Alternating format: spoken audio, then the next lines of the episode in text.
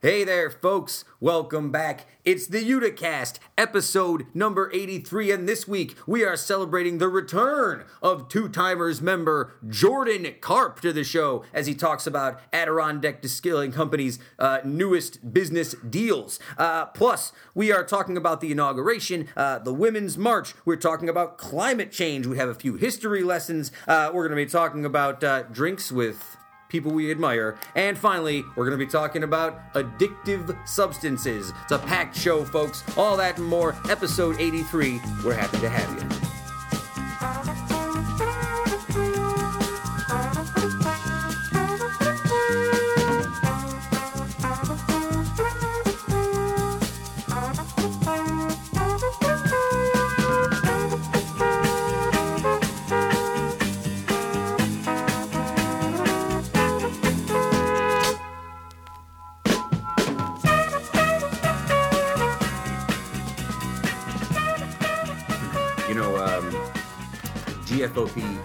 Montoni made a, good point as he left the studio so we could get into recording. Uh, that crock pot really does smell intoxicating from out here in the studio. It's very distracting. Yeah, the crock pot is cranking. It's uh it's funny. It's one of those things you put on because I put it on early and then I forgot. And then I'm like, I came back into the apartment and I'm like, what does that smell? Oh yeah, there we go.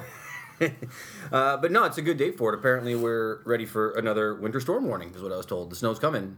Is I heard I, I didn't know the snow was coming. When I looked at the weather, it said the snow's not coming. Really? Yeah, I don't know. Everything I they canceled everything after work for me at the school. They said everyone go home. The snow's coming. no, I don't think so. I I don't know. All right, don't well, think so I good. looked at the weather like two days ago, and that stuff never changes. So It's very true. What do you yeah, got? it's true. Now, no, now I got nothing. Now it There's says nothing. 9 p.m. There is nothing. It's a lie. The snow is a lie, folks. You know what happened is people just get these weather advisors on their phone now, and they assume they know what it means. Like, oh, there was a weather alert on my phone. Must be snowstorm. It's January, and so people aren't even digging in anymore. People are like, oh, I got a couple notifications. Must be snowstorm coming. That's like one of my favorite like old man jokes. Is like, hey, wish I could be a wetter man. I could be wrong half the time and still get paid. I've heard that joke about a thousand times. Sound exactly like your dad when you do that. Uh, there's probably a reason for that. I would Hey. imagine. Uh, but Kev Sullivan, how Yo. you doing, buddy? Uh, How's it here we been? are. Here we are. Yeah, we're here. Trump's America. we're finally here. You made it. I know you're happy to be here. I'm ecstatic. Uh, listen, so uh, I know we've been. I know that you and I have had a lot of uh, con- conversations off the air, uh, and I guess we could have it on the air about how much politics we actually cover on this show. Tons out of nowhere. It crept in. Yeah, yeah. I didn't. I didn't mean for it to happen. I think just with the way everything has been going, with with the election being so fresh, inauguration just happening, and and this being such a tumultuous election cycle, I think it. I don't. I don't want to say it was natural that it got this way, but I think it makes some sort of sense, and I'm hoping, fingers crossed, that as we get farther away from the inauguration, uh, we can start to filter more of the politics back Yeah, out. I would hoping. cross every finger I have on that. every finger I have if that becomes the case. Uh, well, that being said, we, I do want to talk a little bit about the actual inauguration itself, though. Um, Crossing those fingers even harder. it's important. Well, uh, and I'll say this: I was, you know, again, I've talked about I work in a school. Um, I felt it was important that I put the inauguration on live, and I did. I put it on live for the kids in my classroom. Uh, Right. To varying degrees of success, because it went on over about two and a half periods. So some of the kids were actually interested and had questions. And some were just like parroting what their parents say about Trump, right? It's just like either like, "Oh, Trump sucks." I was like, "Yes, I thank you, fifteen-year-old." Like, whose opinion? Thank you, 15 year old, for your nuanced opinion. Your nuanced opinion. Although I don't really hear a lot of. I, I That's hear, that's the same opinion I get from 60 yeah, year olds too. It's pretty much the same.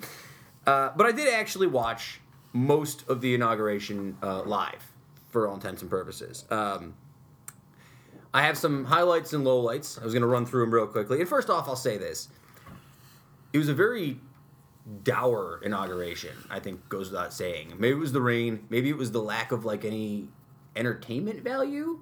I feel like there weren't. Eh, the celebrity thing was true. There really wasn't that many like performances or anything, or people performing that got me excited. Well, there was- weren't really inaugurations ever. People don't Yeah. perform right down there at the inaugur- Yeah. inauguration. I'm just saying, it didn't seem very exciting in general. Like it all seemed very slapped together. The Well, a lot, minute. a lot of the people, you know, truly, whatever you think, whatever side you fall on, a lot of the people weren't happy to be there. Yeah, You know it's what I true. mean? Yeah, yeah, a lot of fair. Mm. the, you know what I mean. A lot of the congressional people, a lot of people out there, it wasn't really, Mm-hmm. you know what I mean. A lot of people weren't happy to be out there. Uh, I have a couple takes. It's always pretty slow and pretty dry though. Like you might be misremembering previous years, but like it's always pretty like snoozy. I guess I don't know. It is. I was uh, I will say this though. I talk a lot about my Twitter interactions and how I um, I'm kind of down on Twitter lately. I haven't been using it personally, at least from the Uticast when I use it. But for my personal Twitter, I've been a bit down on it. But I do love events that are happening live across the country that, where you get these immediate responses. Right. Right. The inauguration was the ultimate Twitter event and also the worst thing that's ever happened to Twitter at the same time because the amount of content people were spitting out during during the inauguration on social media was really highly entertaining. Uh, I have to admit. So I think Twitter was probably my big winner from the inauguration. I had an argument that is the why is the inauguration not like a national holiday? Now I'm not saying it should be, but I feel like at some point in time people would have felt like this was important enough to like cancel what they were doing. No, that's gross. Uh, if, because if voting isn't going to be a national holiday, Well, you- then the the silly ceremony doesn't need to be. Do you think voting should be a national? I think, yeah, I think voting should be a national holiday. 170 million percent. Yeah. You don't think both should be though? I don't. I don't see the need for the inauguration. I don't. I, Right. I don't get the argument for why it should be a day off. Mm. I suppose. Um, So a couple highlights, obviously. Uh, I thought Chuck Schumer was pretty good when he was on there. Chuck showing up as like the lone Democrat speaker, who, who I appreciated because he was very classy. Didn't look too psyched to be there. I would feel a lot better if I was able to feel a lot better about Chuck Schumer. but Chuck Schumer being our New York State senator, maybe they were just a little bit too close. I don't know if I trust Chuck No. out there with the ball. I like Schumer because he showed up once at a festival in Brooklyn and just was like, "You guys are great." We're like, "Thanks, Chuck." yeah, that's what he did. That uh, he did the same thing at the Boilermaker. It's He good. just he walks around and he'll pause and he's got a bunch of aides behind him, and every once in a while he'll uh. pause and he'll be like, "You people are great. This is great." Chuck Schumer. I'm like, that's such an um, like old school JFK politics way to act, and uh, comport yourself. A little bit of stocks rising, stocks falling. Uh, stocks rising. I feel like a lot of people are up on George W. Bush right now. W is I tell you what, he's getting his uh, Twilight in the Sun. It's- I can't believe it. His Twilight in the Sun. Between that, did you see the parka thing? Yeah, the Pictures the everywhere where he was having a tough time with the poncho, and it was uh, it was like Aziz Ansari said on SNL there in his monologue where he was talking about I can't believe I'm like thinking back about George Wistfully. Bush and wistfully about George Bush. Uh, we're gonna get back to Aziz in a second because he had an interesting quote I want to talk about. Uh, stock down. I feel like Bill Clinton's stock is a bit down. Oh, plummeting. Plummeting stock for Mr. Clinton. Uh, between checking out uh, Ivanka Trump, which I know I don't think that plummets his stock. I thought it was hilarious. He looked like a total savage, like like an absolute savage. He, well, because at this point, I mean, the man's in his seventies. At this uh. point, what the hell could he care anymore? You know what I mean? I feel like though for a while people were sort of on the bandwagon that Clinton was like one of the best presidents we had ever had for a while, and that's sort of fallen off, like in terms of his past. History has not been as kind to Bill as I think it seemed like it was going to. I think his I think history has been as kind as it was ever going to be, but I think that like pop culture as it pop culture That's fair. Hmm. rises and falls in waves. So like right now it's everybody it's very in vogue to be like oh Clinton sort of falling apart and like people like George Bush a lot right now. So the waves of popular culture ebb and flow, but I think history historians are a little more measured in their response to these types of things generally. Hmm. Yeah. And we're only really, I think it takes about, you know, a good 10 years at least after somebody stops becoming president to really get a handle on like the ramifications because the legacy of your presidency doesn't stop the day that you leave office, right? Because the policies you enact and the, the you know wheels that you set in motion continue to act out even after you leave. So I think it takes some time to really get a full look at the historical scope of somebody's legacy. No, that's a fair point, and you're definitely right. Uh, what do you think the historical legacy will be of famed villain Richard Spencer getting punched in the face on TV and becoming an internet meme? Uh, it, if I know anything about internet meme culture, nobody will remember in uh, by the time we finish the segment, perhaps. Uh, Cliff had uh, Cliff Montoni actually had a very interesting point about this because he was coming down here laughing about it. Uh, it was funny to see Richard Spencer get punched in the face. Certainly, very satisfying for me. Uh, I don't think it was a good look though. Like it's it. I I think it undercuts the meaning of like what your message is when you're just punching people on TV. I, I don't know. Probably, but that's I you know I hear a lot of talk like that. That's actually that's something that drives me nuts. I'm glad mm. you said that because Okay, I hear good. a lot of talk about it. People are always like, "Oh, it undercuts your whole meaning if somebody does this." I don't understand this mm. school of thought where the actions of an individual discredit the message of an entire group of mm. people. You see the same thing with different, you know, protests that go on And then, like, if there's protests and a small number of the people, or even when they're, you know, quote unquote, what passes for rioting these days, Yeah, yeah. which I encourage people to look at history. Exactly. Um, but like, if you're talking about people like looting, doing stuff like that, people are like, oh, you know, the whole message is discredited, and people are gleeful to be like, oh, why would you trash your own neighborhood Mm. if you're really protesting? I don't think the extreme actions of a small group ever speak for the large group. And I think I mean that when that comes to protesters, I think I mean that comes probably when that comes to these alt right folks, when it comes to, you know, even people of other religions, other everything. You can't judge an entire message of an entire group of people by the actions of a few extreme individuals. That being said, I think if you want to punch a neo Nazi in the face, um, know your rights, have a lawyer, put your weight behind it, mm-hmm. and you know it's Yeah. up to you to make your decision that you want to do.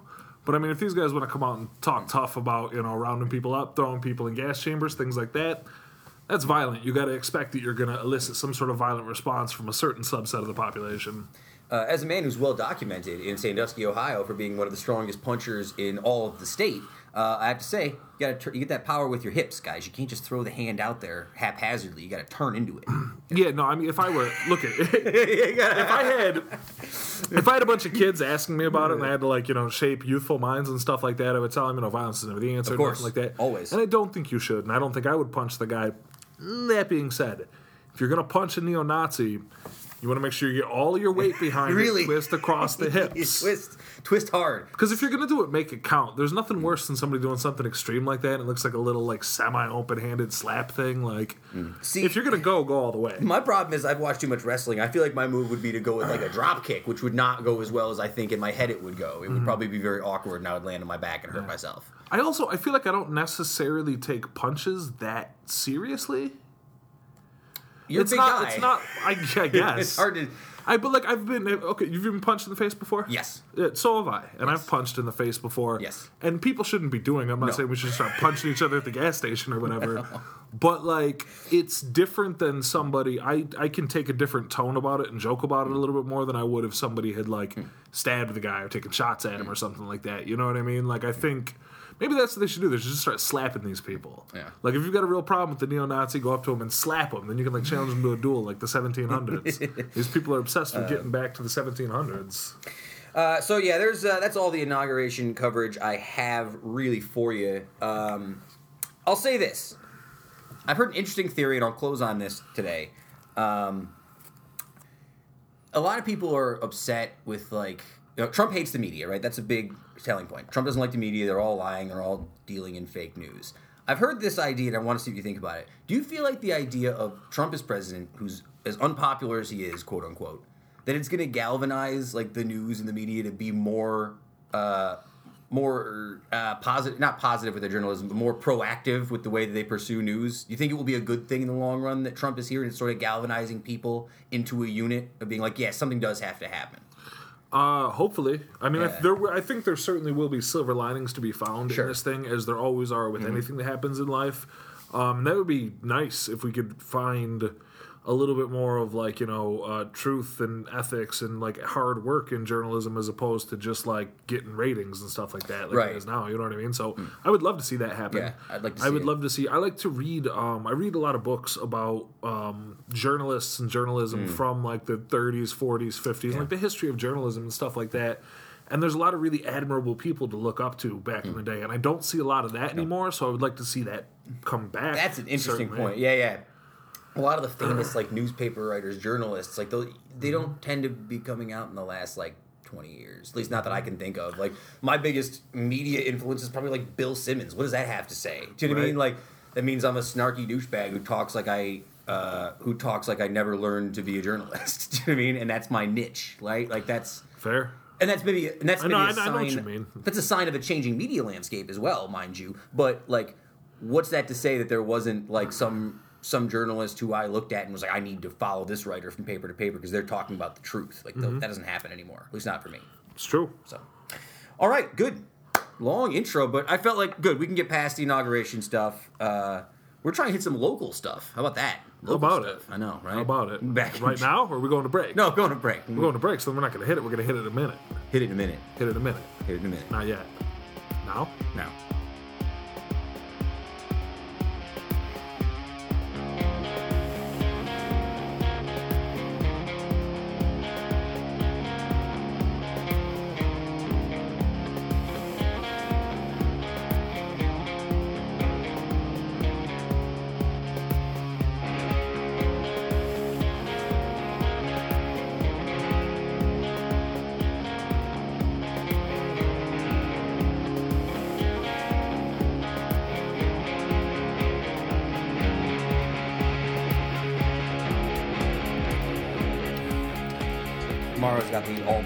All black everything look on right now. You look like you're heading to a funeral, an athletic funeral. Yeah, an athletic funeral. Very athletic.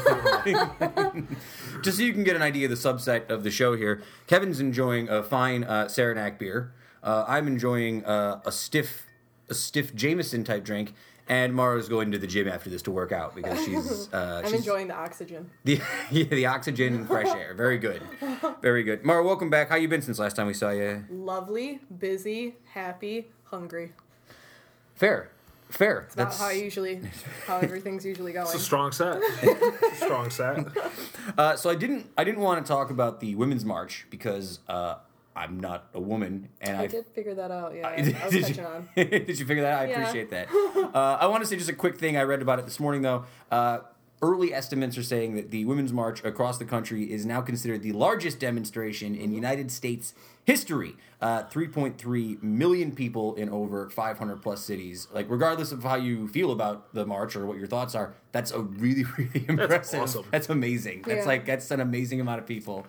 Um, Marra, take the floor on this. I, I got nothing here. Save Um, me. I mean, there's there's not too many opinions I have on this. Uh, there are some positive. There are some that maybe people don't agree with. But the one thing I can say is I never have anything against a large group of people where love is just being shown and nothing bad is happening. I've seen things about, you know, negative protests here and there. I didn't really look too much into it. Um, but anything with peaceful protests, I'm okay with. And anything that that many people can come together with and agree on one thing is good to me. That's how I feel about it. I didn't personally go, um, but I appreciate and love everyone that did.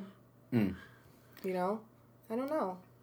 I, it's hard, it's hard because I wasn't I wasn't there and and and it's, it's hard because I wasn't there and two because I feel like there were so many things that Right. people were standing up for that it was almost kind of hard for me to pinpoint Yeah. on what was going on exactly. I understand Okay. it was women's rights overall. Sure. Um, but there was a lot going on. So it's hard for me to say, oh, I agree with this, I don't agree with this because there was just too much going on that I don't feel like I have enough knowledge on it to have a really strong opinion on That's it. fair. I'm. I, Good for you for not forming your opinion until you have the information. Yeah, least. I'm sick of people Think doing about that. so many people form really hard opinions without even like doing any kind of research, and it takes me personally. Look, I don't have all the facts, and it's No. tough for me to give you my like cohesive thesis statement on it when I really don't haven't had the time to look at it all. No, absolutely That's not. admirable. well, I think that one of the things that, uh, and again, I don't. I'm only talking about this from a like an abstract standpoint. Um, I think in I think today more than any other time, um, it's really really difficult to make somebody change their mind about anything. Oh, People yeah. are more dug in, and I don't, don't want to say separated. I feel that's an easy word to use, but it, it it's the wrong definition. uh, I just it's very hard to make someone open up and think about another concept besides what they believe in or what they're accustomed to. Uh, and I and I, I teased it in the last segment. Aziz Ansari had a really interesting quote during that SNL performance uh, last Saturday, which was. Change doesn't happen because of like presidents. uh, Change happens when large groups of angry people get together, and I've never seen a larger group of angrier people than there is right now, like right here. Um, so I think that I think that this protest, more than anything else, it may give people this thing to say, "Oh my God, look look at the amount of people who were at the protest. Look at the amount of people who were at the inauguration, and tell me that something doesn't have to happen, or maybe I'm look, maybe I'm not looking at the whole picture. If Yeah. you know, I don't know. It is unfortunate to me though that the people who are looking at this uh, very negatively, um, it's, it, I just feel like, especially lately, there is no right to, there is no right way to say how you feel anymore, without people getting not so much offended, but people saying that you're wrong. You know, you can't peacefully protest, you can't do anything aggressively, you can't post anything, you can't say anything. I feel like now, I, I, I feel like in some ways it did more hurt than mm. good. But I guess it meant, I- I guess you'll have to wait and see. I can't really say Yeah, what's going to happen from it yet. But I've just seen so many negative things come up from it. It was like you were saying earlier. I've heard no. I've seen I've seen people say negative stuff and have shitty attitudes about it, but I haven't seen anybody come up with one valid argument other than Right. I don't like this because I don't like this kind of thing. You know what I mean? Like there's. I think when, when everybody gets together, like you said, when everybody gets together, it really goes to show that so many people feel mm-hmm. certain ways, or so many people feel connected, and they feel like there's something that needs to be done that we're not doing. And even if they're not well defined, this many people are on the same page. Hmm. I've seen a lot of people like, oh, what rights don't Oh, women have? God, yeah. There's three million people who came out who think who Yeah. disagree with that statement, Yeah. sir. Hmm. My favorite one, I saw somebody saying they're like, oh, the reason you know people didn't come out, or I think this one was about the inauguration. Like, you know, the reason people didn't come out like this, you know, the Republicans have jobs, they were working. Yeah, because like, Obama. Never mind. it's like I thought. I thought the Mexicans took you guys' jobs. Yeah, I'm I know. It's- Um, but like you know, to have all these people come out, every single thing that I've seen against it is like a classic case of moving the goalposts. Yeah. There's been oh well, what about? And like silly stuff, like out of context pictures of a bunch of posters like thrown all over the ground, being like, oh, you don't care about the environment. Oh, look at these lazy marchers. Yeah. That's because every single garbage can. This was planned for for a month. Every single garbage can was overflowed, and there was a plan to stack them in pre pre-designated areas. Right. But in the Facebook meme age, it's so easy for people to just dismiss it and blow it off. So they're gonna have to keep doing it Yeah. until people stop just treating it as like, oh, this is dumb. Dislike, thumbs down on Facebook. Right. Can I, can I make a point actually? Because it, it's actually an interesting point. Because I saw something. I had to go to the defense of the Trump camp for the first time. Uh, did you see everyone talking about the, the White House taking down the climate control page like immediately Yeah. after Trump came in Yeah, office? silly. People freaking out about that. Yeah. I did hear saw the that. the Gawker Empire freaking out. yeah. Uh, one of the things that's interesting about that, I read about this afterwards. The reason that a lot of that stuff got changed over was because a lot of it was imposed or uh, in place by the Obama administration. Yeah, you have to wipe the slate. There's a new So president. a lot of the material that was there was actually moved from the White House page to the Obama Foundation page. It wasn't that the White House went in and wiped the records clean necessarily. No, it's not like Trump sent his guy and was like, all right, now that we're here, now that we've got exit, we've got the keys, get in there, take off these. That's ridiculous. And like that's people are gonna have to be careful about not getting whipped up into a frenzy about every little like clickbait headline Yeah. that they see. Yeah. Because that makes it so that there's so much stuff coming all the time that you don't have enough time to even think about stuff or think about whether it's you know, truth or not truth. And that's where you really get into like some of that 1984 type stuff where hmm. you're just like getting, it's almost like you get spammed with scandals. So there's so much of it that it doesn't even register something you care about because you get exhausted. And that's and to be fair, it's not to say that you shouldn't be concerned because based on the track record of how this party feels about climate change, Oh, for sure. we should, you know what I mean? What I'm saying, uh, but instead of jumping to conclusions. That being said, I do have a climate. Don't make yourself the boy who cried wolf, is Yeah. what it is. Good point. Uh, for those of you who are still out there denying climate change, however, I don't know if there's any of you who listen to this show. I'd be surprised. If those of you are out there and you're still denying climate change, fight me on Twitter. Uh, guys, 2016 was the hottest year in recorded history so far. Breaking the record set by Last year, when it was the hottest year in recorded history, 2015. yeah, Now, who had the record before 2015? that's a good question. Uh, 2014. That is weird. I wonder what that means. Is that a progression? Uh, yes, guys, that is a progression. Uh, this is the third year in a row that the uh, annual uh, temperature of our planet has gone up. It's only by like one some odd of a degree. It's something very small, but in the larger scheme of things, it's very Yeah, but bad. in one year. You know what I mean? Now, to sit here and say, well, that's only three years, that's fine. Uh, climate change has been above average and been going up. Whether it's been, it had, it's had a couple ups and downs, but in general, it's been an upward progression since 1977. So for the last 40 years, it's been above the average temperature for what is expected every year. That's, I don't know. Doesn't exist though, guys. I don't know. I don't know, man. I'm trying to think of As, the as amount I of pull a giant stews. sip from that whiskey drink. As I, as I, as I sip my whiskey, mm, this will this will fix the climate. That- It's- ah. it's it's That's truly sad. like we, we really get out there and you start talking about large concepts like you know the like group think and the implications on you know people all like thinking certain ways and things gets into like the sociological and psychological aspects of it it's amazing to me how they've managed to politicize something like climate change to the point where there, there's so many people who will deny just rational stuff like when you when you get to a point in your life where you're talking about how the scientists have an agenda the scientists are like crazy and you're Yeah, making man. them out like the scientists are Can the we bad just guys leave some stuff them? you've really gone off the reservation at that point and like it's a lot of like logical fallacies and straw man arguments and gaslighting with these you know the scientists Hmm. but I just I don't understand how you can ever like look and be like no it's the scientists that are wrong I know I don't know who I we're know, the supposed to be listening know. to about the science of Earth other than the people who study. Like, I don't know who I'm supposed to go to after that if you can't trust them. That's all I'm saying. Well, you know what? There's a lot of fake science out there. You know what Oh I my mean? The fake science. It's the next. That's the next level. See, we start you start talking crazy like this, and now Yeah. nobody knows if you if, if you even mean it, and like the point is become obscured again. That's true. Climate change is real. Write a letter to your congressman. There's there are three things that I can watch on the internet that I watch sometimes just to get me angry, and I like to see how long I can get through them. Uh, Climate change is fake. That's one that makes me angry when I watch videos on the internet, especially YouTube. Uh, the world is flat. That's another one. You're flat Earth. No, I'm big into the flat Earth guys. You like flat Earth? I think they're hilarious. It's pretty good. It doesn't get me mad. That one just makes me laugh. Uh, and then number three, this one very personally is the uh, dinosaurs are a liberal scam. That, that that there is no such thing as dinosaurs. That's a lot of work. Yeah, a lot of work to, lot to bury of the work. bones. Are you are you talking about like creationism? Because Yeah. the creationists, those those people, those people grind my gears. gearing up? Got to the, grind the them up. The creationists, like the people like the Earth is six thousand years old, and like they've got these things talking about like evolution. I mean, literally one of the dumbest things you can say, like with with your life, is oh, if it was you know proven science, why is it called the theory of evolution? like, remove yourself from the gene pool at that point, please. Um, yeah, delete your account. Those people get me mad though. Anytime I see something like that where they're like indoctrinating the children, like they're explaining Yes. these like impressionable Yes. little six, seven year olds who could have been tough. like real, like progressive, functioning adult members of society. Does it make and now you- they're like, nope, Earth's six thousand years old. Does it make you think about like indoctrination stuff that you did as a kid that you didn't realize was indoctrination Tons. stuff? It makes me Tons. I think think- about it all the time. I think about that anyway. As somebody who was, Mm-hmm. I mean, I was raised Catholic. I went to Catholic school. Mm. It's certainly not like those people are. Catholicism's pretty easy peasy with the rules. Yeah, for Uh, sure. they're- Catholicism very lax. with very the lax. rules. They're very. What they uh, let you do. That's actually why the Protestants started. They thought that the popes were too lax. Mm. But anyway, um, but there were there's certainly it's just stuff you're told since you're a kid, and if that's the only story you know, like it's still for me as somebody Mm. who considers myself pretty far removed from religion. Maybe if not a full on militant atheist, I'm certainly way out in agnostic land, like Sure. more or less Yeah. atheist or believing, you know, I believe there might be you know a thing out there.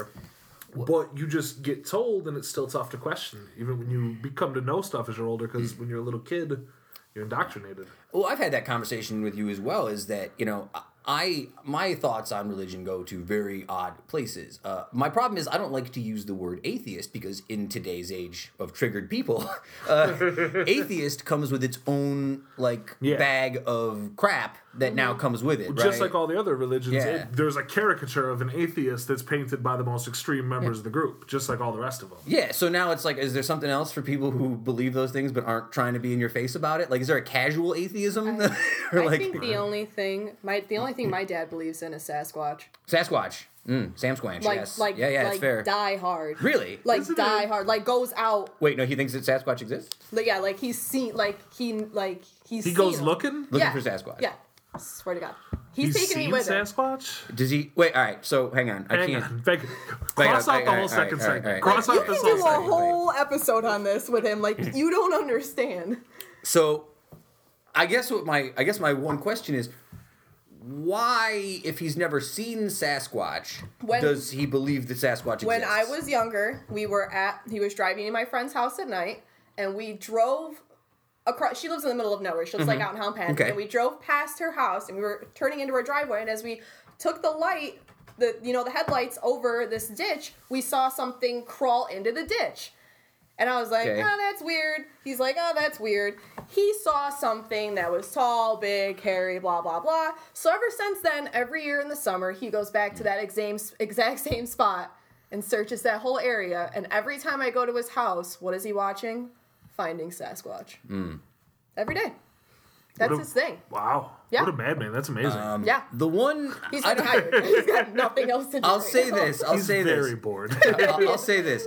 Unlike the Loch Ness monster, which seems a bit outrageous, you could. I- there's like a. Oh, I don't want to say a one percent. You could sell me on the idea of like a monkey man living in the woods. It seems easier to hide or conceal from a long distance of time. Although I don't necessarily think I believe in Sam Squanch, but I think it's an easier sell for me than something like the Loch Ness monster. I am all in on aliens, though. I'm not saying the aliens have been here. I just I'm in on aliens. I think that's real. Yeah. Uh, I think you can you start to sell me harder on the whole Sasquatch thing when you start to blend in some of like the Yeti and the Yeah, fact the that Yeti. okay, so maybe if there's this you know giant hair like ape man creature, whatever, it would make sense if we live in colder climates where there's the not a lot of people. so if you're talking yeah. about like these vast tracts of Canadian mm. wilderness, I guess theoretically, but still, it seems like today's day and age somebody would have found definitive proof. I don't know. It's true. Well, that's why the Loch Ness monster one is bad for me because it seems like it's just one lake, guys. It's just this one waterway. Like if you can't find it, it's been a really not long the time. It's not right. there. Do you know what I mean? Sam Squanch could be anywhere. He could be all over the wilderness. He could be in the Adirondacks, out in the Sierra Nevadas. He's all I've, over the place. I've dated some about- men who could have been mistaken for Sasquatch, so Yeah, yeah. I, I highly believe he may be out there. So we we waylaid all the local discussions about uh, state budget and talked about Sam Squanch, which is what we. What is this Sam Squanch thing? that you keep the Sasquatch. You don't know I've never heard. I've never heard Sam Squanch before. This Somebody, some listener on the show will understand what the Sam Squanch reference is, and is going to hit us up on uh, on Twitter. Uh, I'll I'll, tell you, I'll tell you after the show. Someone on Twitter will let us know. Uh, let's let's go into this week's interview. We've gotten off the rails with Sam Squanch. I think it has to do with the Sorry. fact. No, that's okay. Uh, it's good. I think it has to do with the fact that I had a little drink here. Speaking of might having a little drink, like three sips. You're fine. it's a little drink. Yeah, a little one. Um, Had a lot of oxygen. we have, for the first time in a long time, a new member to the Uticast Two Timers Club. That, Wow. yeah, that is co-owner of Adirondack Distilling Company, Jordan Karp. And now I see why you're in the whiskey mode. Yeah, Makes sense. yeah. Uh, so Jordan came back over this weekend uh, before all the big, big NFL games, which we laughed about. Neither of us were excited on watching. Uh, we had a great conversation about uh, Adirondack Distilling, uh, their brand new expansion, their partnership with uh, Chopin Vodka, and their plans for the future. So let's uh, take a listen to Jordan Karp.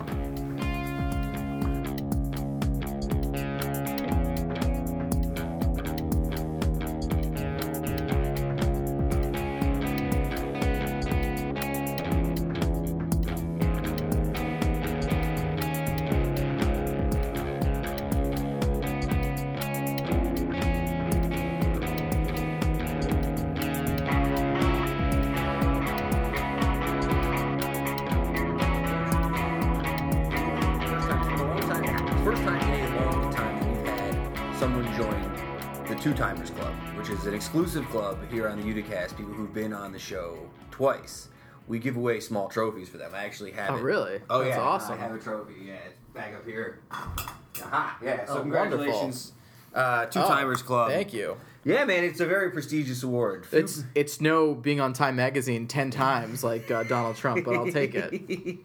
well, you didn't have horns on in this picture, so it's okay. Uh, but well, okay, congratulations. I look back. I had to go back and listen to our interview all the way back in episode 14. Wow. 14. We're on episode 83. 69 episodes ago since you've been on the show. And how many was Joe Marino on? Is he a, is he a two timer club? he is only a one timer. Well, there you go, Joe. See, you won up to him. You have a trophy now. And I'm like a half inch taller than him, which makes us both under five feet. Um, are you? Maybe you're like me. I'm not very tall, but because I come up in an Italian family, uh, I'm like the tallest member in my family. Uh, I'm, I come from the uh, North Shore of Long Island uh, Jewish family, so we're all kind of trying to hide from something. Uh, oh yeah, of course. Well, you know, we're all trying to run away from something somewhere. Uh, and I want to thank you for coming in again. It is. Sure. Uh, it's. Uh, it's a Sunday morning. You could be home getting ready for the NFL playoffs or whatever you do. I don't on- watch football. You're not a football guy. No, but the Rangers are playing the uh, Red Wings right now, so hockey I am. I am uh, sacrificing that. What's your beef with football? I'm not like a big NFL guy either, to be honest. So I went to uh, prep school, and we didn't have a football team, and I'd never played a down of football in my life. Um, I grew up playing hockey. I played hockey in college, and um, I just was never a football fan. I don't know what to tell you. I'd rather do something else on Sundays. I bought into the concussions thing. I watched that documentary on PBS, and then I told my my like my sister to not let my nephew play football. So just don't let him play. Tell him to play soccer. Uh, well, you get a lot of concussions in soccer too. yes, I know from all the headers. I've, I had like six concussions. Yeah, Uh. Yeah, I missed my the second half of my freshman year in college. Uh, I took a hit to the top of the head in hockey, and um, I missed. I missed the last second second half of the season my freshman year. I didn't get back until my sophomore year. It it was terrible. See, I think I had a concussion. I got. A Yeah. concu- I think I got a concussion once in a car accident. Yeah, Um, yeah. But to, to have it happen that many times, that must be. That's got to be horrifying. I used to have perfect vision. I used to have a better memory. Oh yeah, it's it's Really? it's, re- it's weird. Like I've um, this is kind of really personal, but I, in my will, I've left uh, my brain to the uh, that BU. you- really? Uh, yeah, I really did. Oh, I put it in. I put it in my will. Oh my god! I think Yeah. no. See, I think that's I think that's dope. Actually, I think that's amazing because I I don't know. I'm like an organ donor guy. I got it on the So do I. Like, I. Yeah, I'm into that. I'm, I'm for it. So my and not to bring politics into this, but organ like I think organ donors on your on your license, it should be an opt out pro- program rather than opt in. Opt in. Yeah, interesting. I'm a big fan of that Yeah, that I'm big- idea. well, anyway, let's talk about booze. Yeah. I think you stop there. did we stop? Yeah.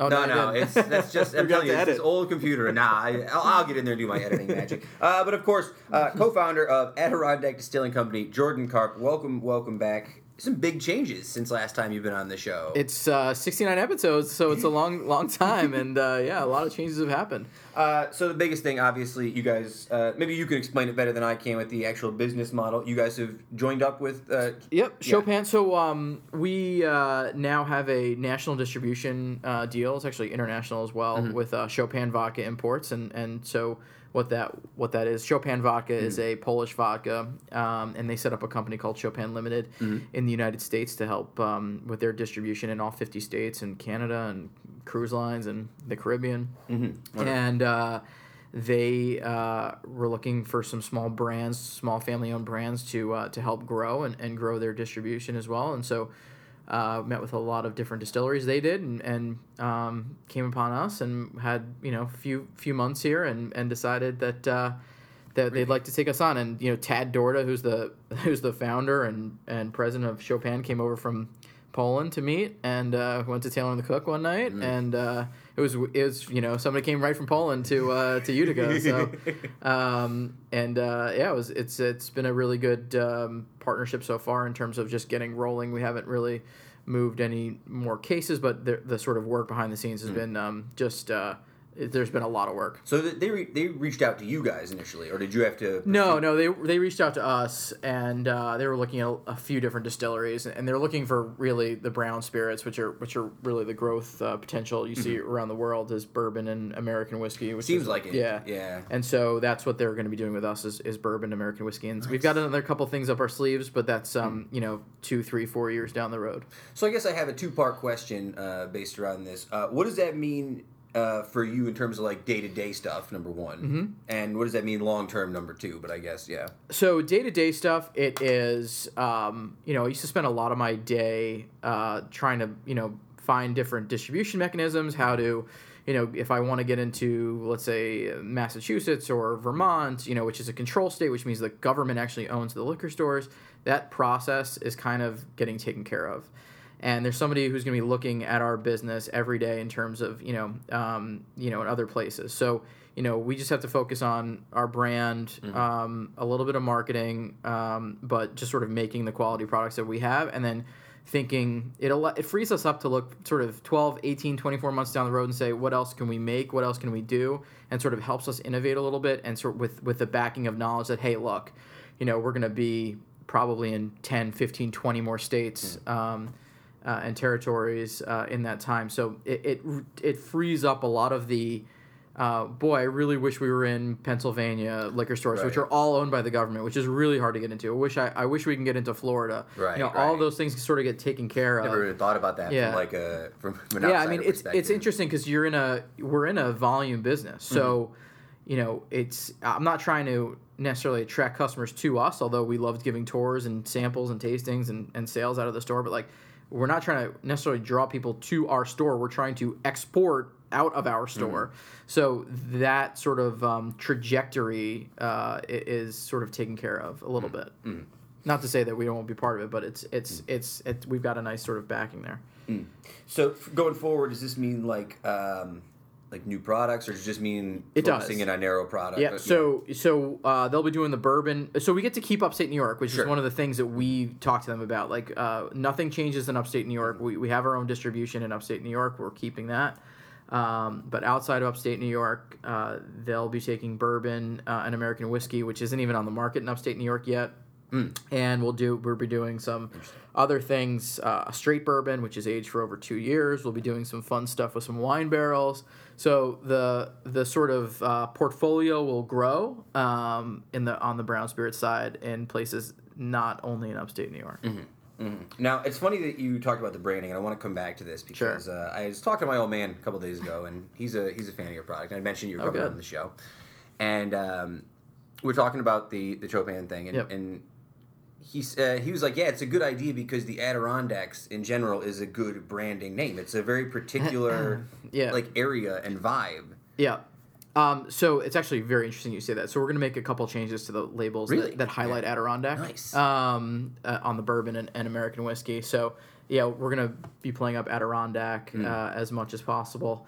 Um, because uh, for people that don't even, you know, people sort of intuitively know this but don't think about it a lot. Like a bottle of booze is mostly water. Yeah. And so water is a pretty important component. Yeah. And sort of have the sort of Adirondack as a known quantity uh, outside of New York and even outside of the Northeast, it, it helps play up um, play up that sort of uh, that brand. Well, because in an odd sense, I think about it like the Adirondacks is almost a global concept. You say the Adirondacks is very particular, not just the United States, but as a concept in general, that's easily like directable in a way. I don't know. I just I, I Yeah, know so it's kind of weird. so it's like- interesting. One of the first conversations I had with the Chopin guys, the, and, and the executives all live in California, and they're like, yeah. you know, we'd like to really tell the story of the Adirondacks, and I and I, I said, look, I you know, I wouldn't disagree with you, but do enough people know what the Adirondacks are? And I don't want to sound um, kind of petty when I say that. And they said, absolutely, everybody knows what the Adirondacks are. Everybody knows what an Adirondack chair is. Everybody Yeah. knows. And I, I said, well, that's that's uh, that's kind of news to me in a good, in a really right. good way. But um, but that that's the case. And then sort of we're going to tell the story of the Adirondacks and and um, and uh, in a much more profound way.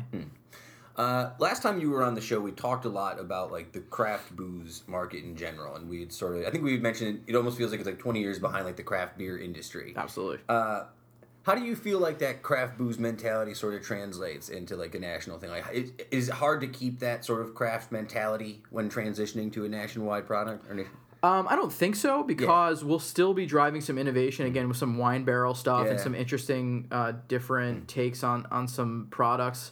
Um, I mean, I'll tell you that uh, there's a product out there called Angels Envy, which was they don't even they don't make their own boot like they don't make their own alcohol. Like a lot of the craft distillers don't actually make their own alcohol. We do, mm-hmm. um, and they're they buy it basically on the open market and then age it in a wine barrel. So they don't make any of their own products. Same thing with High West. They're in Park City, Utah, and they so High West and Angels Envy each just sold for over a hundred million mm-hmm, dollars. yeah.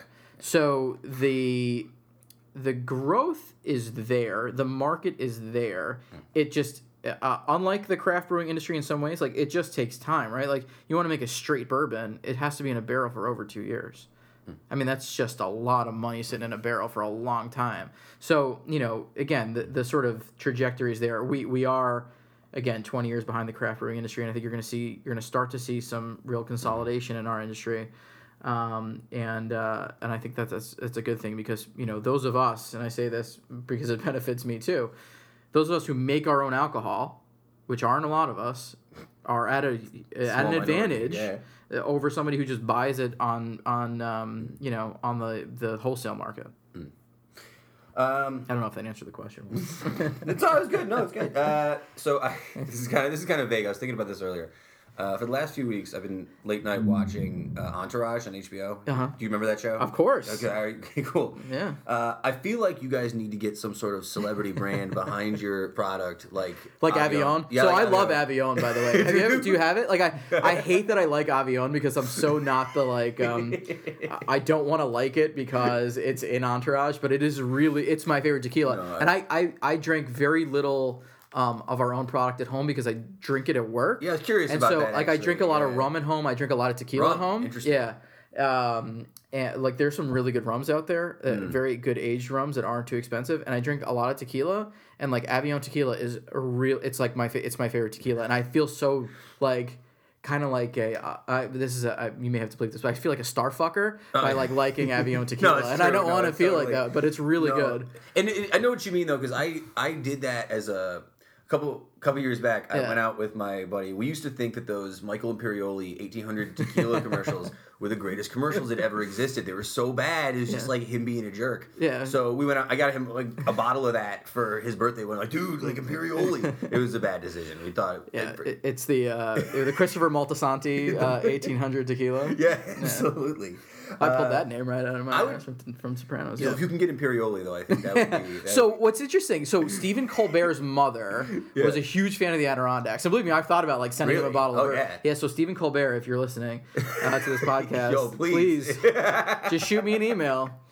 uh, but yeah, Stephen Colbert's mother was like very into the Adirondacks. There, there are a couple celebrities like um, you know I think Viggo Mortensen lives in the Adirondacks or something. Adrien Brody lives in the Adirondacks. Somebody's got a Yeah, camp in the yeah, Adirondacks. yeah, right. Also, Matt True. Damon. Yeah, That's for like two people out there who I'm friends with who have I have an in, inside joke about Matt Damon and his. does it have to do with um, that that movie with uh, Trey Parker and Matt Stone? No, no. Team No. America? We always when we always go up camping in the Adirondacks. Adiron- We go to the well, we go to Inlet. I don't know if that's considered the Adirondacks. It is. Yeah, it's in it's, it's in the inside the blue line. Uh, we always see some guy's cabin that has uh, a seaplane, and we've for years been joking that it's Matt Damon, that he just flies in by seaplane and then seaplanes out. Um, Nice. So I got to say, uh, last time you were in here, you're wearing the Tufts University hoodie right now. We talked a little bit about it. You're a Long Island guy, I am. and we talked about that last time you were on the show. But I'm kind of curious because we've sort of evolved that question since you've been here. Mm-hmm. Um, what do you think the Long Island stereotype is, and do you feel like you embodied it? Because I'm curious. I'm curious because every time people come on, like Whitesboro and Hartford, I always ask them that same question. But you're like a Long Island guy, so I feel like I have this rare opportunity to ask you if you like, if you were aware of it when you were down there, or it existed, or if you. Oh, feel Oh like- yeah, absolutely. So, what do I think a stereotypical Long Island? Yeah, yeah. like? Stereotypical Long Islander as a guy from Long Island. I think you just step on the campus of SUNY Albany or Syracuse and you can find out what that what that is. I, I feel like everybody I talk to. So I went to Tufts University, which is outside of Boston. Yeah. I felt like half of Tufts was from Long Island, but like Yeah, yeah. everybody I talked to, they're like, "Oh my god, half of Long Island must have gone to my school." Yeah, yeah. So it doesn't matter if you went to you know Cornell or or, or like uh, SUNY Fredonia Yeah, or like uh, you know Skidmore. You, you know half half of Long Island seems to have you know infested those college campuses. So what would I say a, a typical Long Islander is? Um, probably somebody who complains a lot. All right. Um, like very, uh, and this is not me. Like very, um, uh, you know, fashion conscious. Yeah. And uh, you know, just there's a lot of um, exterior. Everything is perfect. Okay. And uh, you just sort of peel that onion back, and everything's a disaster, like the rest of us.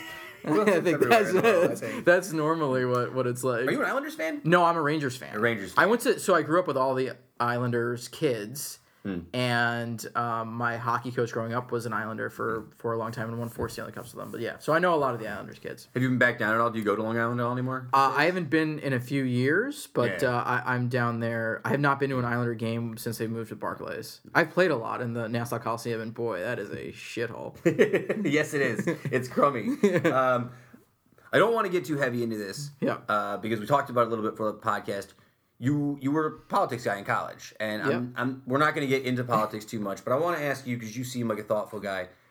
Are you- seem seem like a tough one. well, in our conversations we've had, uh, are you burned out by the way that this this election is gone? Are you do you feel like you're more or less connected to this election that happened because of the way it's it's played out? I was burned out before Thanksgiving. Yeah. And I think the last couple of weeks have kind of energized not only me, but I think a lot of people. Um, whether you're for or against, I Yeah, think they've energized yeah, you. And I won't sort of like yeah. tip my hat there. No, but, I know, I know. what you mean. Um, it's uh, it, I think it's. I think a lot. I think both sides are sort of dug their heels in and entrenched, Mm. and I'm not. I don't know if that's a good thing or a bad thing, but um, I think what you saw this weekend was kind of a corollary to what the Tea Party uh, sort of started in Right. 2009. Yeah, yeah. So, um, I mean, I was at the 2012 inauguration, and it was Yeah. awesome. Man, that's um, awesome. Or was 2013 technically? right, And, right. uh, But still, and. Yeah, it was um, in the 08 one or 09. I was actually living in DC at the time, so that was Oh, I didn't man. dare step foot out of my house all day. um, but uh, I, I I'm not. I, I was burnt out, but I think I'm a little more energized based on on what's been going on. Um, and uh, you know, we'll we'll see what happens. Yeah. All right. That's fair. That's very. That was good. That's that's. Was that political? No, that was good. That was political enough. That's no. I didn't. It's that's that's kind of what I mean though. Like I've gotten to this point now where I'm just like I'm scared to like have conversations about it because it's I don't know. I think everyone's wrong, right? I feel like everyone's always wrong now. I, I just what I find scary Me is that included, by is the that. Uh, yeah. you know almost no one will will be open minded to another point of view Yeah. and say to somebody, you know what, that's a good point, or like you know what, point, that's right, yeah. and, and I I think that is really kind of toxic. Yeah. And you go on Twitter and you go on Facebook and you go on wherever, and everybody's just talking to each other and just with who Yeah. they agree with. Yeah. And Echo it- chamber. It, it- yeah, it's Yeah. like a circular firing squad, and it's just not healthy. I mean, it's just really not healthy. And like, hmm. just you know, I, and it's tough. You got to take a deep breath sometimes. Like most of my friends are not of the same political party as me. You just got to take a deep breath and say, okay, well, you know, but you have to listen. I mean, I think that's you know, we just like to talk over everybody Oh, else, yeah. and like the one thing you have to do is just listen. I think if we did more listening, I know that sounds kind of. um you know, kind of uh, soft, but you know, if you do more listening, it's. You, you, I think you'd come to say like people actually have a lot more in common than you think. Uh, at the end of the day, right? If you think, I think I'm like a big space guy, big Mm-hmm. into like outer space, and I tend to think on like that kind of scale sometimes. Yeah. I'm like, we're all sort of living on this one big rock in space, right? We should probably be more chill to each other. I know that's really that's kind of hippie sounding, I know, but like I don't know, it just seems counterintuitive. Yeah, no, I agree. yeah. By the way, did you, did you read in the New York Times that the astrophysicists have figured out how many galaxies are in the universe? No, I did not. Two trillion. Two trillion. Two trillion galaxies. It- there's nothing else out there though. It's just us. Just us, It's right? us yeah, yeah. What are the chances? Um, listen, uh, before we get to the non sequitur questions here at the end, which were not in existence when you were on the first time, uh, where can people reach out to get more? AdirondackDistilling.com, obviously. Um, Yep, AdirondackDistilling.com. Uh, info at AdirondackDistilling.com uh, goes right to me. Um, and I answer emails as quickly as I can, sometimes 1 in the morning on a Wednesday. Um, and uh, our phone number is 315 316 0387. We're on Facebook, we're on Twitter. everywhere. Yeah, Social slide media. into our DMs, whatever you want to do. Social media conscious. Look at you. we even have a cool Instagram. Oh, Instagram guy. Yeah, I'm- you get to uh, see us empty, emptying barrels and stuff on Instagram. It's actually kind of cool. See, that's the problem that I feel like with Instagram for me is like you have like a dope environment with cool stuff to take pictures of. I only have so many things around the studio that I haven't taken an Instagram photo of already. Yeah, but you can get a little artsy with it. Art's true. You can I'm, do a little artsy I'm less artsy than I. I think I look kind of like an artsy Yeah, guy. Yeah. Uh, so let's get to the non sequitur questions. These are the same six questions we've been asking everybody on the show for the last forty or some odd episodes. And because you're on here, I actually added a special one just for you. Oh, good. Yeah, yeah. Just because it seemed like it made sense. Yeah. Because it's a booze based one. Uh, and if you, could, the first question is, if you could have a drink with anyone, alive or dead, who would it be, and why? Alive or dead, who would it be? Andrew Jackson. Andrew My- Jackson? Actually, Andrew Jackson's my favorite president. Really? Yeah. I named my son Jackson after Andrew Really? Jackson. That's yeah. awesome. Yeah, uh, I think he was very misunderstood. so I know that sounds horrible, but he really was. If anyone reads uh, American Lion by Jon Meacham, his biography, it's it's uh, he is not the um, villain that uh, I think modern society makes him out to be. He did some horrible things, no doubt, but Yeah. um, but way more complicated than than one would would initially understand. Nice. And what drink would you have with him? Well, yeah, obviously to have bourbon with Andrew Bourbon. Jackson. I mean, he was from Tennessee. All right, very good. So that was a special question Yeah. just for you. Uh, these are the stones we always do every week. Uh, Jordan, how do you take your coffee in the morning? Black. Black. I like my coffee flavored coffee. Coffee Black. flavored Yeah, absolutely. No, no sugar, nothing. Another Black. tick on the black line. Very good. Very Yeah. good. All right, and what was your first automobile? My first automobile. Mm-hmm. Oh my gosh! I think I might have stolen my parents' uh, Jeep. It was Jeep, Jeep Grand Cherokee a couple times. The boxy school. style. Oh yeah, those. you bet. That's the best Yeah. era for Jeeps. Yeah, Tho- it was it was it was pretty good. Those were great. Yeah, yeah. Uh, you may or may not have taken that Jeep Grand Cherokee to see it, but what was your first concert or live music performance? James Taylor. James Jones, Taylor. Jones Beach. I get made fun of for liking James Taylor. Uh, so why? I don't know. like I might have been the only person there under sixty, but um, yeah, I get made fun. but of. like James Taylor rocks. Like what's wrong with James Taylor? My mom had the James Taylor Greatest Hits like CD. Yeah. uh, and I I must have listened to it a million times as a kid. It's the best. It's like it's it's like soft boy music though, right? A little bit. Like yeah, I that's the know, like- that's what I've been told. Maybe I don't know. I just feel like if if you like James Taylor, or somebody else likes James Taylor, like there's like not a lot you're gonna disagree about. I like the song Mexico by James Taylor. It's a great song. That's a good song. That's a good song. There's I like no- all that whole album. Yeah, yeah, yeah. I also like uh, the one where he swears at the end. What's that? Uh, Steamroller. Steamroller. Well, that yeah, that's on the live album, right? live- does- yeah, yeah, yeah, I know exactly what you're talking about. Uh, all right, so uh, similar uh, similar concept. Uh, book, album, movie, or television show you are currently reading, listening to, or watching. Book, album, television show. So I'm making my wife watch Mad Men again. Really? She missed it the first time around. I missed it Um, the first time around. I'm too. actually this is random. I'm reading a book about um, uh, hockey analytics, which I'm just a nerd about. So like I was not a very good math student, but like I've gotten more into math, and so I'm reading a book about hockey analytics. And there's also good. Um, after that, I have a baseball analytics book I'm gonna read. Uh, I have a book actually called Soccernomics in my. Yeah, if yeah, you there you wanna, go. Yeah, if you want to read, I'll, I'll I'll put it on your list afterwards. You got it. I'm like I don't understand what a standard deviation is, but this is pretty cool. There's good stuff in there. It's good. Uh, I'm going to set the scenario for you. Uh, you are the World Wrestling Heavyweight Champion. Uh, you are making your way down to the ring to defend your title. The crowd is cheering your name, and as you walk down the ramp, what song is playing in the background? um, Mexico by James Taylor. Mexico by James Taylor. Excellent. Wonderful. Wonderful. All right, and uh, and last but not least, uh, besides bourbon, uh, politics, hockey, uh, James Taylor's Mexico, uh, Jordan Karp, give me one more thing that you are passionate about.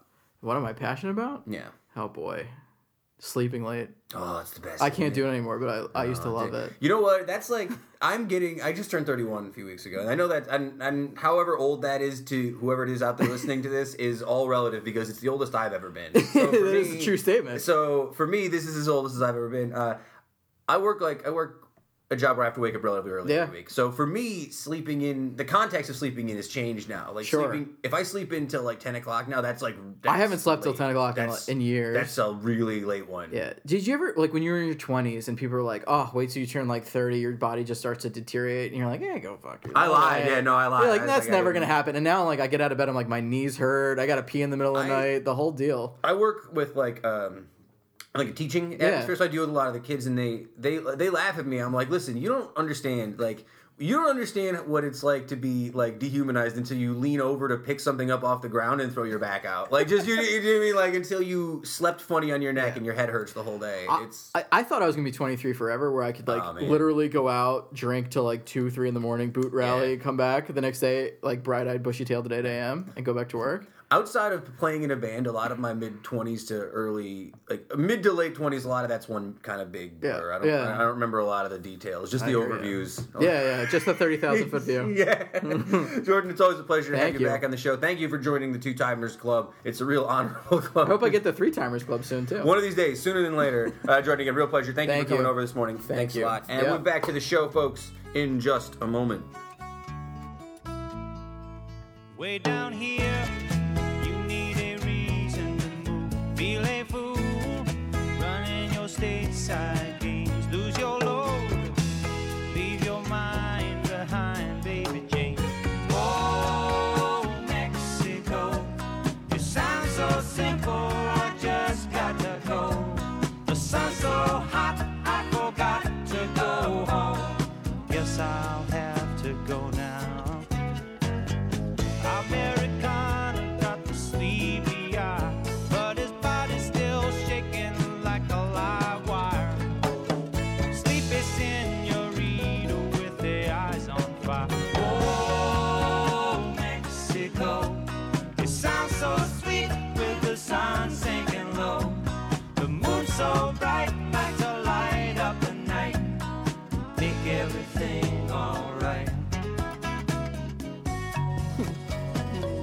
And thank you once again to Jordan Karp, uh, AdirondackDistilling.com. Check out all their products. It was his choice for, of Mexico by James Taylor, which I talked You know, him into. I got to tell you, I'm a little bit I'm apprehensive right now to say this before Jordan gives me some advertising dollars, but I don't know if you've ever had that bourbon he makes. It's so good. Yeah, It's really, really good. Yeah, it's really good. it's very good. I've told him that.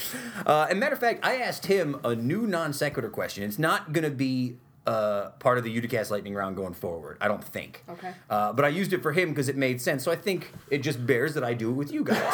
Okay. So um, I can I can go first after I give it since I've already thought about it. I'll give you guys a minute. The question is, if you could sit down and have a drink with anybody, alive or dead, who would it be? I can give you guys a minute on this if you want, and I can go with the ones that I chose if you'd like. Okay. Uh, my answer was uh, Twilight Zone creator Rod Serling. Uh, Rod Serling, if you guys don't know, born in Syracuse, New York, Um, he was uh, born a Jewish man, but had to hide it because of uh, Hollywood and the way it worked in that time. He was very influential uh, with television, with uh, the use of film, the use of like licensed material. Yeah. Uh, a brilliant, brilliant man. Rod Serling. Yeah, one of the all-time greats. Uh, he died, passed away in Binghamton. They actually have one of the signs up, like the New York State like signs that says "Home of this is where Rod Serling passed away." So that's kind of cool. Uh, yeah, Rod Serling, and then uh, I'll, I have another one, but I think you. I don't want to cut it from you, so if someone else wants to take Eh. one. Yeah, Ah, I mean, I mean, I could. The tough thing is, like, once you get into like your top twenty, it's tough to even qualify with who you were. So I'm gonna give you, I'll give you three answers. Three answers, good. Um, my sentimental answer is my mom. That would be great. You know what I mean? It's like, how do you pick anybody Certainly. over that? Um, but then I look at like historically, Mm-hmm. somebody who's long dead, probably uh, Mark Twain would be great for me. Mark Twain. I would really, really enjoy Yeah. sitting down on like a nice porch somewhere down south, drinking like some bourbon in the sun. That'd Yes. be all right. Talking to Mark Twain about the world. Um, and maybe it's just recency and what's going on right now, but I think right now would be a really interesting time to sit down and have a drink with uh, Barack Obama. Oh yeah. Be a really interesting time to sit down with him and just like get like a dark booth towards the back of the bar and just like ask some questions, talk about some things. Share Sharon Newport. He's still got a couple. I think he's back on. Oh, he'll be sneaking around. He's sneaking now. around It's got to be. You know, he must have had a great like next morning, whatever day the inauguration was, the twentieth. It was Yeah. Friday. His Saturday morning was probably great. oh my God. it Had to be a great Saturday morning for like every president after they've done the job for eight years. Now you're just like, Sleep in you know what I mean? for mean? like a week. Mario, you got anybody? I would probably. Can I pick a group of people? That depends on the group. Let's find out. I would say the cast of Parks and Recreation. Mm, the cast of Parks and Recreation. Yeah, That's fair. Literally no good reason except I love all of them, if you and they'd be fun. if you were forced to pick one, who do you got? Aubrey Plaza. No, Yeah. Ooh. I was gonna be in on that one. Okay, go ahead. who were you gonna say? Aubrey Plaza. Yeah, I know. I do love her. That's me That's a- though. I- yeah. That's a different kind of have a drink. I Yes, think. that's a very that's a different- That's a different kind of have a drink with. I think realistically though, I get it. If I wasn't no, I would actually love to have a conversation with Chris Pratt. Yeah, I think he'd be the most down Well- dude in the world. Yeah. I would have to go Yeah. Offerman. I would have to go. Oh my God! What am I thinking? Dawn, Nick Offerman. but- That's so stupid of me. That's fair. That was dumb. That he was was dumb. one of the celebrities who showed up at the Women's March doing yeah. funny oh stuff. Oh my God! Did you see? Oh my God! He was hysterical. I love him. I would do Nick Offerman and his wife Mhm. because they Sure, are. Oh my God! They're amazing together. One of those few couples that makes you think marriage works, right? Oh yeah. That's an interesting question. You can keep that maybe the non sequiturs. Maybe not for everybody, but I like that question. You like that one? Yeah. That sparks a lot of conversation because I, mean, I could I could talk about probably ten more people that I think maybe would make my list. All right, guys. Uh, I know you guys thought because we talked for four minutes we weren't going to do history lessons, but you're God wrong. Damn. oh my God! Every time. We were time. so close. I thought we had them. There's some good ones this Wait, I week. thought of one more verse. Shout outs this week. Some good ones though. Uh, on this day uh, in 1849, uh, Elizabeth Blackwell became the first recognized female to be a doctor in the United States. Oh, after, yay. Yeah, after getting her medical degree from Geneva College in New York. Oh, that's know- cool. okay, you get a pass for that because you know I can't say shit about That that, right pretty now in this climate. Okay, you better have another good fact. On this day in 1957, uh, toy company Wham-O uh, invented the frisbee. So, for all you nerds at the Utica Frisbee Club, you should be thanking the Wham-O company today because today's the day. Shout out to all Shout- those GFOPs. Shout out to Bruno. I love you, buddy. Um, uh, let's see here. Uh, on this date in 1984, this one's mostly for for my. I feel like they would have had frisbees before that. I don't mean to derail you, but it seems like that would have been like an ancient thing that we've been Well, throwing around for millennia. it was probably the first time it was marketed as the frisbee, Yeah, right? like, enough. Go ahead. Yeah. Uh, 1984. Uh, on this day, uh, wrestling legend Hulk Hogan defeats the Iron Sheik to win his first WWE Championship. That's pretty fun. There you go, Hulkster. a good one. And finally, on this day in 1965, uh, the passing uh, of legendary uh, politician Winston Churchill. Uh, I had a good Ch- Winston Churchill quote. Is the only reason I wanted to say that. Uh, one of my favorites. Churchill's Uh, great. Yeah, Churchill's great. This is my favorite Churchill quote. Uh, Success is going from failure to failure uh, without loss of enthusiasm. I like that quote. I Okay. just think that's. There you go. like that quote, do you? I do That's like good. that quote. Listen, no, because I think that I was a guy who gives. I give up on a lot of stuff. I'm like a starter, but not a finisher. Do you know what I mean? I do that with so many things over my life, uh, and I it's some, it. it's sometimes important. Thank you, I appreciate that. and sometimes it's important to know that, like you know, it's okay to fail as long as you keep working forward onto something else and something else and something else. Good point. So there you go. I put one up for the school kids every day so they can. I'm a big quote guy. I like quotes. Really? I like quotes. I didn't think that at all. Did you not? I'm a history major. It makes sense. I was, You're being sarcastic. All right. a little bit. So, quick shout out, real quick, uh, to our Made in Utica lads. Uh, I like to put Made in Utica people forward. Hungry Uticans had a new post out this week. I never talk about the Hungry Uticans, but they're out there doing that work, uh, doing the They restaurant really reviews. do. Just just out there grinding, putting out regular content. They do a great job. They really do, and it's nice. It's a nice like consumable piece of content. 'cause Yeah. It's not too long, but it's very informative. They do do a great job. I know. We Shout out to uh, Becky and Rick. Yeah. It's like it's funny because we do a lot of Made in Utica stuff, and I feel like sometimes I don't always pay attention to what everyone else in the satellite is doing because I there's a lot of think I people think doing a lot of sometimes I think sometimes we try not to because we could just make the whole show like the Made in Utica podcast show. I could, I suppose. You know what I mean? Like it would be easy to talk about every single thing. So sometimes you forget about some of the good work that flies under the radar. Did you hear about Utica Roasting? No, what happened? They're the number one. What is it? Number one like coffee shop in New York, or Really? like coolest coffee shop, Hell something yeah. like that. Yeah, it was cool. Yeah. Way to go, Frank! Shout out to Yay. GFOP Frankie Elias. See, got to get him back on now. He's a big shot. Sorry if I totally butchered that, but No, I, I knew a little bit of information. It's good to know info. That's all I know. Uh, guys, I want to get into a topic, and uh, this is a little bit uh, off color for what we normally talk about. We're going to talk about drugs today. Yeah? I was, oh yeah. Okay. Okay. Yay. Okay. okay. Uh, so I read an interesting article this week, and it was uh, it was about the three deadliest drugs in America, all being considered legal. Legal drugs. So, what do you guys think, just off the top of your head, before I read them off? What are the top three most deadly drugs? Caffeine, alcohol, nicotine. You got two of them: alcohol and nicotine. Uh, the third one is also legal. Yes. Um, I mean, unless we unless we get into like some weird thing, like probably some sort of like prescription drug. I mean, Yeah. prescription drugs. Yeah, prescription opioid painkillers. Yeah. Yeah. Uh, so yeah, that's one of those big talking points that's been going on a lot, uh, around lately, especially with uh, marijuana legalization being such a big thing. Uh, I just think it's fascinating, right? Uh, and a lot. I'm gonna throw some numbers at you guys and see what you think about this. Uh, so this is uh, this is with the numbers for 2015. These are the uh, deaths that were directly responsible. Uh, by the, I'm sorry, the drugs had to be directly responsible for these deaths, right? So there's going to be some quantifiers in here in just a minute, but uh, tobacco was directly responsible for 437,000 deaths in 200 in 2015. That breaks my heart. It's rough, right? I know. Uh, alcohol, 33,171. That's All- it. That's what I was. Well, here's say. here's the thing. That number actually goes up to 88,000 if you include car accidents or homicide, okay, right? yeah, see, So, okay. but Oh, we're talking about I'm talking about direct Okay, like yeah, I gotcha. effects of drugs on your body, the actual Okay. drug itself. And opioid uh, opioid uh, painkillers at 17,500. Um couple things about this. Now, certainly you could say, well, obviously those are going to be numbers one or two because they're legal and they're available to everybody, right? Like heroin is definitely more dangerous for you than smoking a cigarette, but considerably less people do heroin than smoke cigarettes. I gotta say, as a guy who struggles with like smoking cigarettes and not smoking cigarettes, I always feel like I should be quitting, but I never am. Uh, that's a scary one for me. Cigarettes, more than almost any other thing in the world, of all the vices I've fallen into in my life, that's the one that really gives me the greatest concern for my, my future. Mm-hmm. I feel like alcohol is the most insidious one.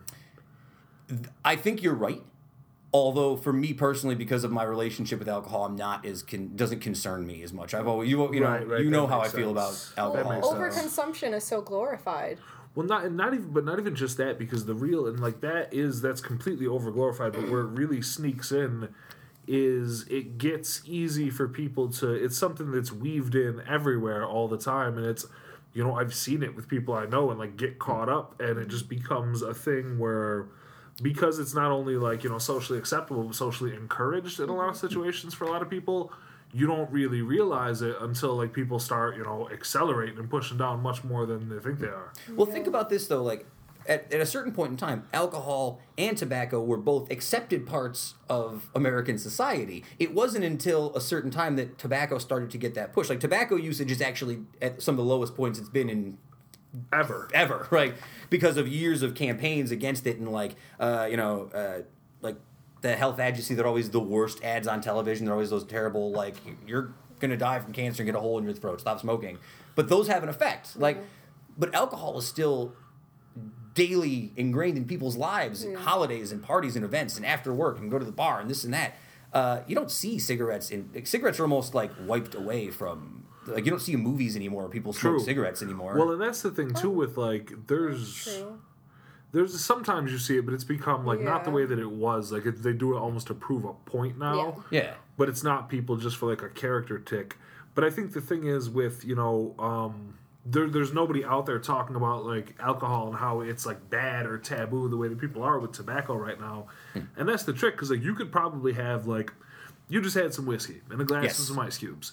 You could have three of those every night, starting at 6.30, 7 o'clock, hmm. you know, whenever, when you get home, and you could casually have a couple of drinks every Yes. night. And it's not going to do anything to you. You're not going to throw away your life, become an alcoholic, anything crazy like that.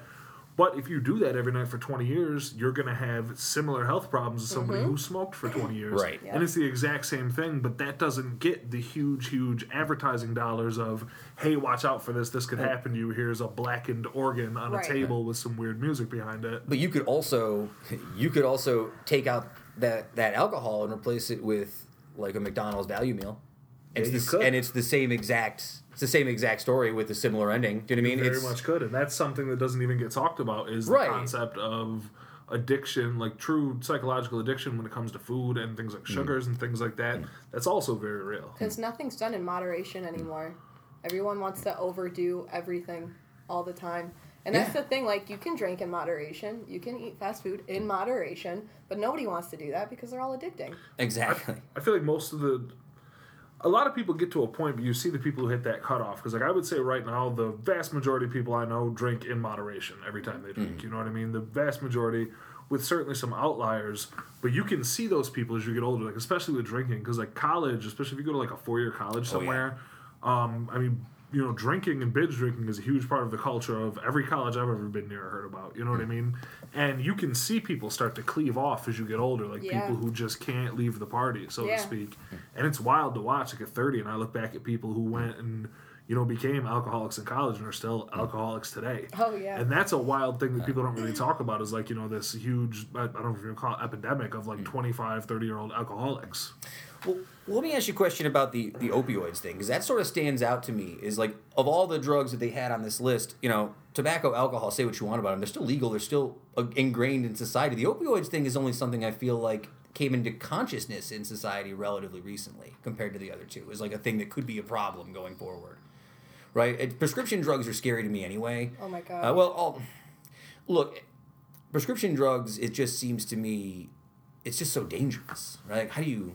And you want to know what the worst thing about it is? Is that you think you can trust the fact that you're taking it because it's given to you by a doctor. Right. Like Yeah. there have been people in my life who were addicted to prescription drugs and have Oh, never yeah. been addicted to anything before in their life, and they didn't even know they were addicted to it until hmm. it was too late. You know what I mean?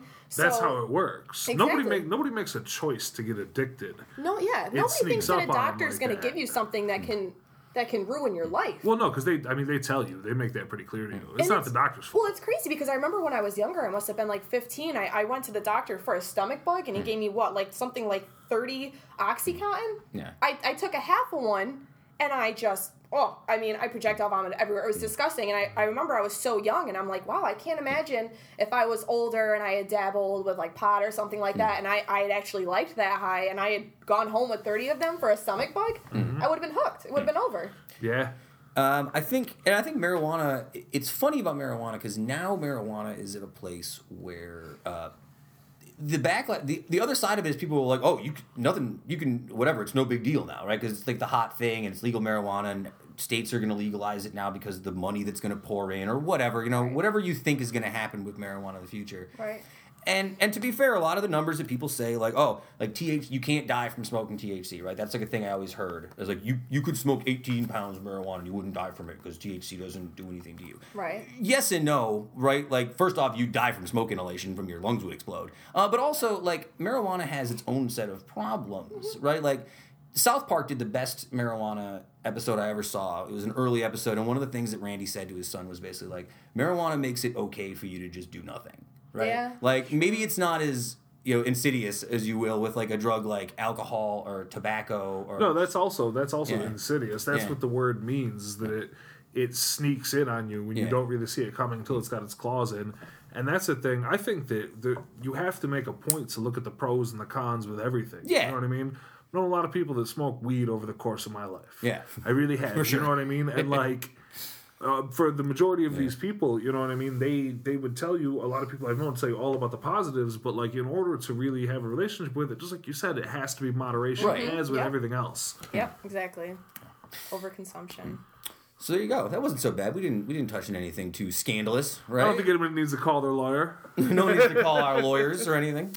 Uh, I had more stuff, but again, we didn't need to get to it. Good good work today, guys. Feeling positive. Uh, folks, thanks for joining us again. Episode 83. They're going by real quick. We're They really they're starting to fly fast. climbing up toward 100 Starting very to fly quickly. fast. Very charging towards 100. Folks, you can follow us on uh, um, on Facebook at facebook.com backslash Uticast. We never talk about Facebook on here. We do have a Facebook page. Do you want to rebrand at episode 100, like completely rebrand, like Aqua Teen? Just like have a new show that's like a weird alternate reality version of our show?